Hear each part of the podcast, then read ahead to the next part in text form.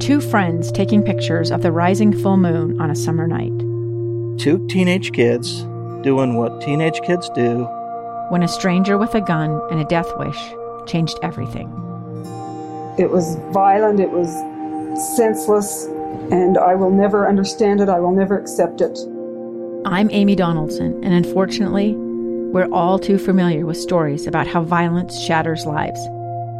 But what we rarely see is how they are rebuilt.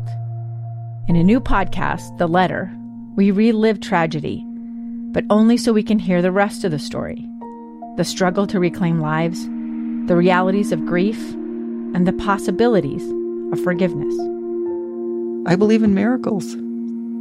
Sometimes I thought, there are no miracles. Yeah, there are, and this is a big one. Follow the letter at theletterpodcast.com or wherever you get your podcasts.